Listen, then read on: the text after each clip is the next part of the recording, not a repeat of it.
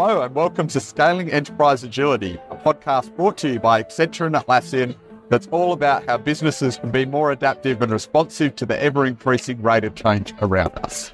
Uh, I'm Nick Polce, your host and Business Agility Practice Lead at Accenture, and we're recording from the Agile Australia Conference in Sydney. It gives me great pleasure to host our next guest, Jonathan Smart from Sooner, Safer, Happier. Welcome, John. It's so nice to chat with you today. How are you and how are you enjoying the conference? Thank you, Nick. Thanks for inviting me. I'm good, thank you, and I'm loving the conference. Excellent. Lots of passionate, passionate people at large companies.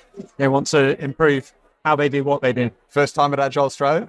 Yes, first time at Agile Australia. Excellent. I know you've been to Australia before. How are you finding this time around? Yeah, great. Yeah, twenty-seven years later, I'm back. That's a long time between yeah. trips. Can we start off by you just kind of sharing a little bit about your story? Like, personally and professionally? So, been an Agile and Lean practitioner for nearly thirty years. Started out in investment banking on the trading floor. We were naturally Agile. The word Agile wasn't being used. We were a small multidisciplinary team. We were delivering value multiple times a day, business plus tech. So for me, this is like a no-brainer. This is back to the future. This is how we should be working. Yeah. And then during the course of my career, I've taken teams on the journey from traditional ways of working to more modern ways of working at increasing scale.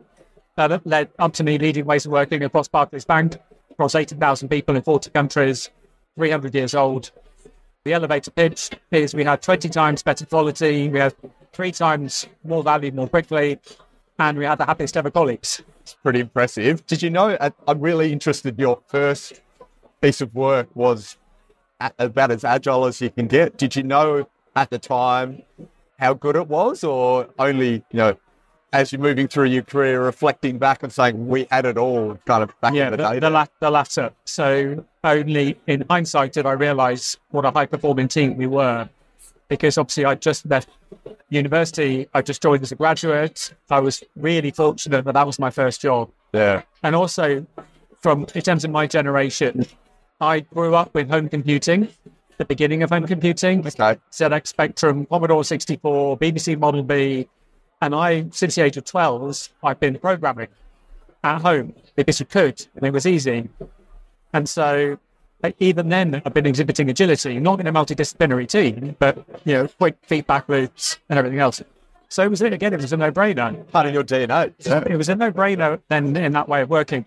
And then I did experience the dark side of waterfall as I then inherited teams with traditional ways of working or the control environments in the company and dated multiple ways of working, and saw needless work weighting, competing between role-based silos, a lack of end-to-end flow of value, yeah.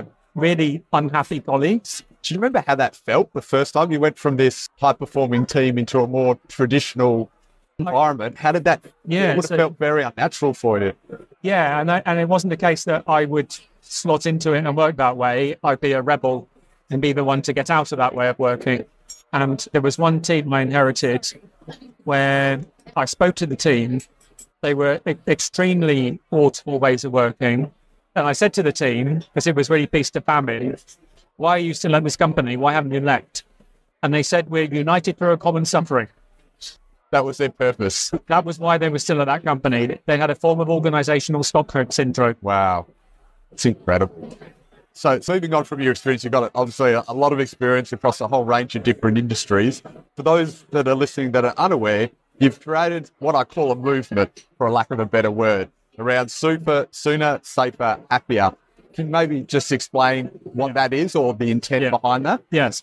So in a nutshell, focus on the outcomes, focus on the goal you're going after, not the means to the end. So my learning was... I was ahead of the Agile transformation. We were running an Agile transformation. We were measuring how many Agile teams do we have, how many product owners, scrum masters, stand-ups, who's using JIRA, which are all the wrong things to measure. How many people have we trained in Agile? That was stupid. It was dumb. I wish I hadn't done it. But this is all about intelligent failure and learning. We made a mistake because Agile is not the goal. Agile is a means to an end. So what's the end? What's the why? Yes. What's the outcomes? And in my experience, when I was leading ways of working as a permanent member of staff previously, we pivoted to better value, sooner, safer, happier, because that, that's the goal. Quality, value, time to value, safety, and happiness. And then it's a bit of agile, a bit of lean, in some cases smaller waterforms because of historical baggage. It's whatever you need to do to deliver value sooner, safer and happier with high quality. So that was the big pivot in year two. We made that the headline. We took down the posters that had the A word on it. Yes. We took down the agile posters. We put up posters and said, better value sooner, safer, happier. And with data, we measured it and we made the data transparent. And you have to do that. Otherwise, it's purely subjected. Yeah, and I love that data thread. I'm very much data-led in everything that, that I do uh, as well. But it's very hard for these large organisations to start to measure things. What's your recommendation for executives and leaders around measurement, and what are one or two measures they can start the journey with? Yeah. So when's the best time to plant a tree? twenty years ago or today. So just start. The longer you take to figure out what you want to measure and the longer you spend kind of planning it, the longer it's going to take me to actually have anything that's measurable. So think big, start small, learn fast. Just start with whatever you can get hold of. I would strongly recommend measuring quality, time to value, safety, and happiness. Quality, the measures for quality can be whatever applies in your context. If it's I T, P one, P two, P three, S E B one, S E B two, S E B three outages is a good indication of quality. Should argue they should be tracking anyway. It will be tracked anyway, guarantee it. Time to value, I recommend measuring lead time, throughput, and flow efficiency. Yep. Lead time is the, is the point of taking something out of the backlog to getting it in the hands of a customer, because the backlog is just a Dear Santa wish list. Doesn't matter how long it's in there for. Flow efficiency, the amount of time it's being worked on versus the lead time, which is another very, very important metric. Yes. And then safer is compliance, infosec, data privacy, fraud, anti-money laundering. So again, you're looking at where your mandatory controls have not been implemented. You should have implemented two-factor authentication and you haven't. We should have encrypted the data and you haven't. So that's breaches in the control environment. There's a measure there. And then happier is happier customers, colleagues, citizens, and climate. H R will already have a measure for engagement. Yes. It will already be there. And there will already be measures for net promoter score from customers. So happier is really important. Happier is the one that's normally missing. The others are normally being measured. That's what I would recommend measuring: better, sooner, safer, happier. And then value is unique. It's the how, it's the what rather, but the other ones are the how, that's the what. And that's O K Rs, objectives and key results, P M O, to measure the value. Great insights for the for the audience there. Thank you, John. Um, in your movement, you talk about seven acts of agility. Do you touch on those and maybe which ones are like the, the top three or something yeah, to, yeah, to sure. tackle? Yeah. Number one, focus on the outcomes, not on the means to the end. Yeah. So better value, sooner, safer, happier, not agile for agile's sake or lead for lead's sake. Number two, I would say, is leadership behaviour will make it or break it. Leadership behaviour, and this is, by the way, this is not pointing up at them as leaders, absolving yourself of any responsibility. This is everybody as a leader. This is you as a leader. Even when you're still at school, Greta Thunberg, Greta is an amazing leader when she was still at school. Yeah, that's right. So yeah. This is you as a leader. Leadership behaviour, role model, psychological safety, and an emergent mindset. Three key behaviours. And then another one I would say is invite over inflict. Invite participation. Start with the champions. Don't inflict change on people because there won't be intrinsic motivation. There's extrinsic motivation and there will be sabotage, silent or otherwise. So invite participation would be the third one. Yeah, fantastic. And then your talk today, I very much enjoyed, so thank you for sharing. Uh, you touched on the anti-patterns and patterns for, for business agility. Can you touch on those for the audience that's, you know, listening on this podcast? Uh, what are some of the common anti-patterns that you see through your interactions with these organisations yeah. and working yeah. on as H D A? So, so some of the common anti-patterns will be the opposite of what I just said. So some of the anti-patterns would be, we're doing an agile transformation, capital A, capital T, and we're going to inflict ways of working upon you. And it's a program with a due date. Um, at this point, we will be magically transformed into a butterfly, an agile butterfly. Um, another common anti-pattern is rolling out squads, tribes, chapters and guilds, top-down inflict. fourth of September, you're in wave number eight of ten. You're the next ten thousand people to move into tribes. We have senior leaders competing to be tribal leaders because it means power and money and influence, even though they, they don't know what it means to be a tribal leader. We have language like tribes, which I'm not sure I really like that language, no, to be honest. Yeah. Yeah. Tribal behavior. It's like a, an org design. You give her a problem and you can pivot into a new org design, but then typically the anti-pattern is there is no measurement of the outcomes and there is no measurement of actually why are we doing this thing. And often the justification for doing it is a cost outplay of we're going to let ten to twenty thousand people go and then everyone else we're going to pivot into squad, stripes, shacks and guilds, and almost, I think, with a narrative of, we'll still be able to deliver just as much value in this new structure as we did before, even though we've let ten thousand people go, which is not the case, because same old behaviour, new labels, same outcomes. How do you navigate that conversation? Because that's one that comes up time and time yeah. again. We're going on an agile transformation and it's masquerading as a cost-out exercise. Yeah. So yeah. what are the conversations you have with executives when you hear yeah. uh, the, the intent yeah. behind the change program? So it, it depends where people are at on the journey, and it depends how much their personal reputation is already embedded within the thing yeah. happening.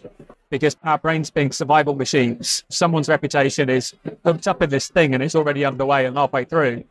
Very few people will say, you know what, I was wrong. Uh, let's stop halfway through and do something different. So I think it's about then a recognition. What I observe is there is a dawning recognition with empathy and kindness is people are trying to do the right thing.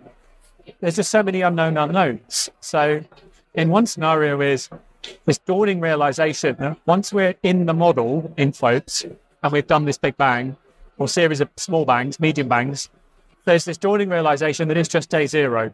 We thought that was done, but actually, you know what? We've just realized that the next five years is the beginning. You're just getting started. We're just yeah. getting started. So I see this aha, mo- aha moment happen. Um, and also in my interactions with senior leadership teams and with expos, is I'm going through my narrative of this is all about the most value in the shortest time with these leadership behaviours and continuous improvement. It's a journey so, that never ends for them. Exactly. It's a journey that never ends. And dear leaders, you need to focus on the most value in the shortest time with experimentation and psychological safety and incentivising colleagues to continuously improve and not just do the doing all day long.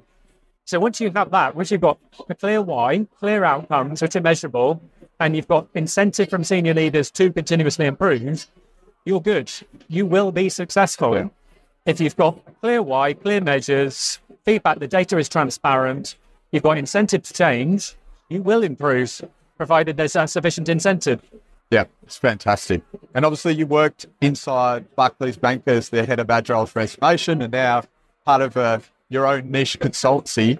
What difference are you finding you're being embedded in an organisation versus yeah. advising? So most of my career, I've been working inside large companies, thirty years.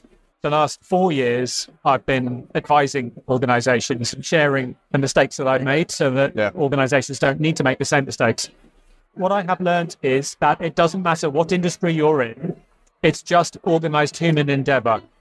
Same patterns and anti-patterns apply, whether it's public, private, non-for-profit, charity, religion, military.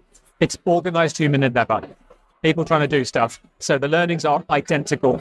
Did you find it harder being embedded in one or the other, like being embedded? Uh, I find it, found it harder. Honest answer, uh, obviously, all, the, all my answers are honest, is truth speaking from the heart, much harder in the company because there is this human nature of you'll have someone in the company say something and have someone external say exactly the same thing. There's this human nature, people will attach more credibility to what the external person said. So I know that, which means now I'm external to companies. I can help amplify the good messages that are already in the company by saying the same thing as what people internally are saying. Yeah. And it's like, oh my God, these gems of wisdom. Well, by the way, your colleagues have been saying the same thing for the last year.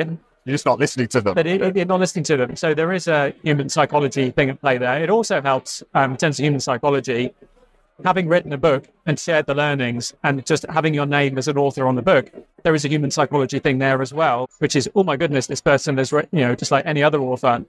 There is additional credibility that comes with that, even though you're the same person and you knew just as much as you did before. Yeah, yeah, that's fascinating. I've got a couple more questions before we wrap up. Uh, you've gone on this great journey with Barclays Bank over a number of years. I think you said about four years. Do you know where Barclays Bank is now with their continuous change journey? Great question. Professor John Potter's eight steps to change, step number eight, institutionalise the change. uh, one of the things that we did while I was there is we rewrote the control environment. So the control objectives and the controls, or at least the controls implement the control objectives. So that's like chiseling into stone new policies and standards in a reg- in a highly regulated, control-conscious organization. Nobody in their right mind is going to go back and rewrite those controls to mandate a waterfall way of working, which is how they were at the beginning of the journey. Yes. So that's a parting gift. And uh, when I moved on, one of the reasons is we got to one hundred percent of all change covered through the new change environment. The new change controls. It doesn't mandate agility, it doesn't mandate agile, but it doesn't prevent agile. You can have speed and control. So once we got to one hundred percent of all change in the new control environment, I felt my work was done. Yeah. Time to move on to the next challenge. And so I know that that has stayed there. And then like every organization, as senior leaders change, there are some senior leaders who will stretch the elastic band and will be more supportive of improving ways of working. And there are other senior leaders who have a different lens on the world. Some senior leaders might be a bit more deterministic and a bit more used to rack statuses. And some leaders have more psychological safety and some leaders have less psychological safety. So every single organization, and I've been hearing it multiple times just today, you can see over a ten-year time period, you can see periods of getting better, change in senior leaders, a, a period like a dip in the curve of better ways of working and incentivizing, back to incentive yeah. and neuroscience. There's less incentive to change and just now just to do the doing, and then another change in leaders and you'll see the curve go up again. So there's multiple organizations, even just here in Australia, who are on their second, third or fourth Correct. ways of working yep. journey. Uh, and I think that will continue to be the case. It's like two steps forwards, one point nine steps back, yeah, two steps leaders, forwards. You cycle through these organizations. Yeah, yeah, they bring every, their own. Every time getting slightly further forward. All right, last question. What's your parting gift for the executives, leaders listening to this podcast? What are the kind of three tips of wisdom you'd like to leave them with? Yeah, number one, the word incentive. Maximize incentive and minimize threat. It's two sides of the same coin. Neuroscience, our brains are survival machines, and our brains haven't changed in fifteen thousand years. We have loss aversion. We are more likely to do nothing than do something if there's a fear of loss. Because if we hear a rustle in the bush, we will expend two hundred calories by running away. If we don't run away and there's a tiger in the bush and the tiger eats us, we will lose twenty thousand calories, which is how many calories the tiger gets when it eats us. So we're incentivized to run away a thousand times. Yes. Which means basically not changing. You know, that means running away from change if it might be a threat to us.